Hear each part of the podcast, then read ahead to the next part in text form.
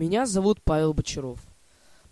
Сегодня я прочитаю отрывок из повести современного писателя Альберта Лиханова «Детская библиотека».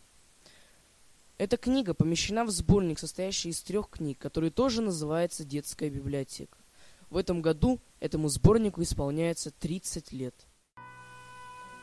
Он не принимает приглашений и приходит только тогда, когда ты по-настоящему взволнован, когда что-то необыкновенное произошло в твоей жизни, действительно важное, а не какой-то там пустяк.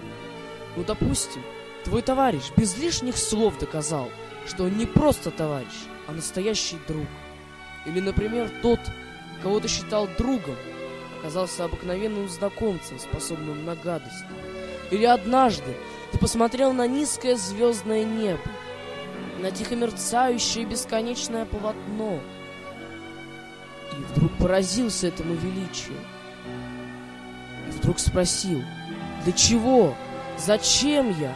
И есть ли смысл жить, если твоя жизнь похожа на краткую вспышку спички во тьме? Или ты первый раз задался сложными и простыми вопросами, что такое честь, совесть, стыд, любовь?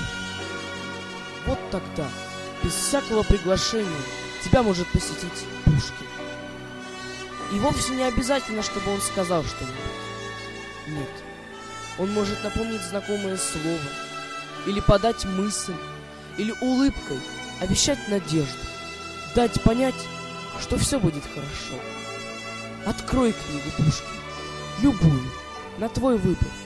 Почитай всего полминуты хорошо знакомые или хорошо забытые строки, и ты поймешь, что ищешь. Всегда, всегда.